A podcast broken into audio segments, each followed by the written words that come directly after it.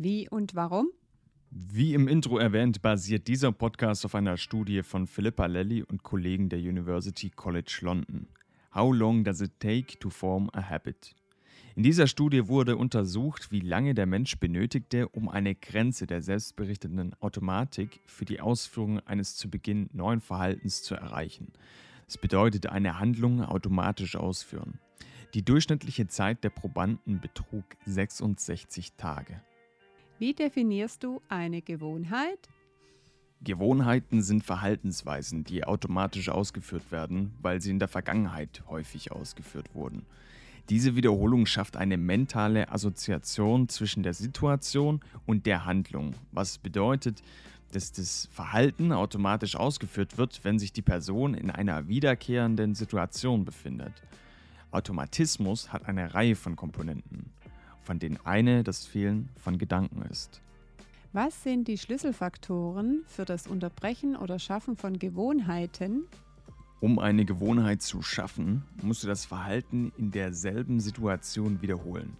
Es ist wichtig, dass etwas an der Umgebung, in der du das Verhalten ausführst, absolut konsistent ist, damit es das Verhalten auslösen kann. Wenn du eine kontextuelle Situation wählst, wie zum Beispiel nach dem Mittagessen, dann spielt es keine Rolle, ob du zu unterschiedlichen Zeiten am Tag zum Mittag isst. Gewohnheiten zu brechen ist extrem schwierig. Am einfachsten ist es, deine Umgebung so zu kontrollieren, dass du dem, das deine Gewohnheit auslöst, nicht begegnest. Es ist sehr schwierig, eine Gewohnheit zu brechen, selbst wenn du motiviert bist, dies zu tun. Wenn du zwiespältig bist, sie zu brechen, dann ist die Wahrscheinlichkeit, dass du Erfolg hast, viel geringer. Neue Gewohnheiten verhindern nicht, dass die alten Gewohnheiten existieren. Du musst nur einen stärkeren Einfluss auf das Verhalten bekommen.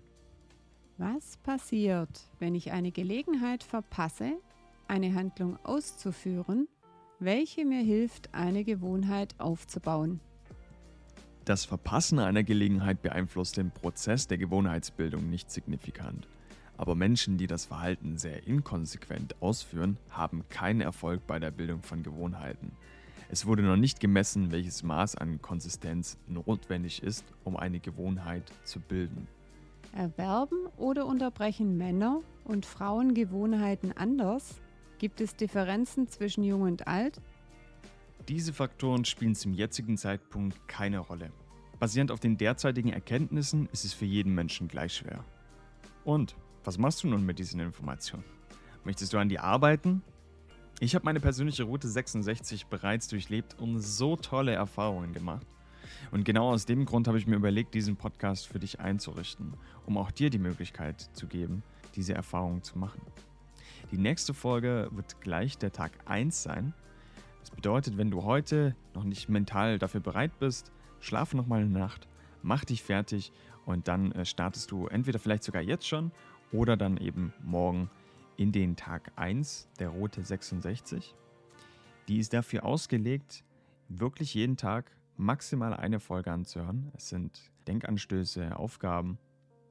Ich halte mich recht kurz, sodass du das entweder morgens oder abends machen kannst und dich damit auch schon bisschen beweisen kannst, ob du in der Lage bist, kleine Routinen einzuführen. Wird nicht viel deiner Zeit kosten, wird dir aber extrem viel bringen. Und genau aus diesem Grund würde ich mich freuen, wenn du dran bleibst. Also dann, mach's gut. Ich wünsche dir viel Erfolg.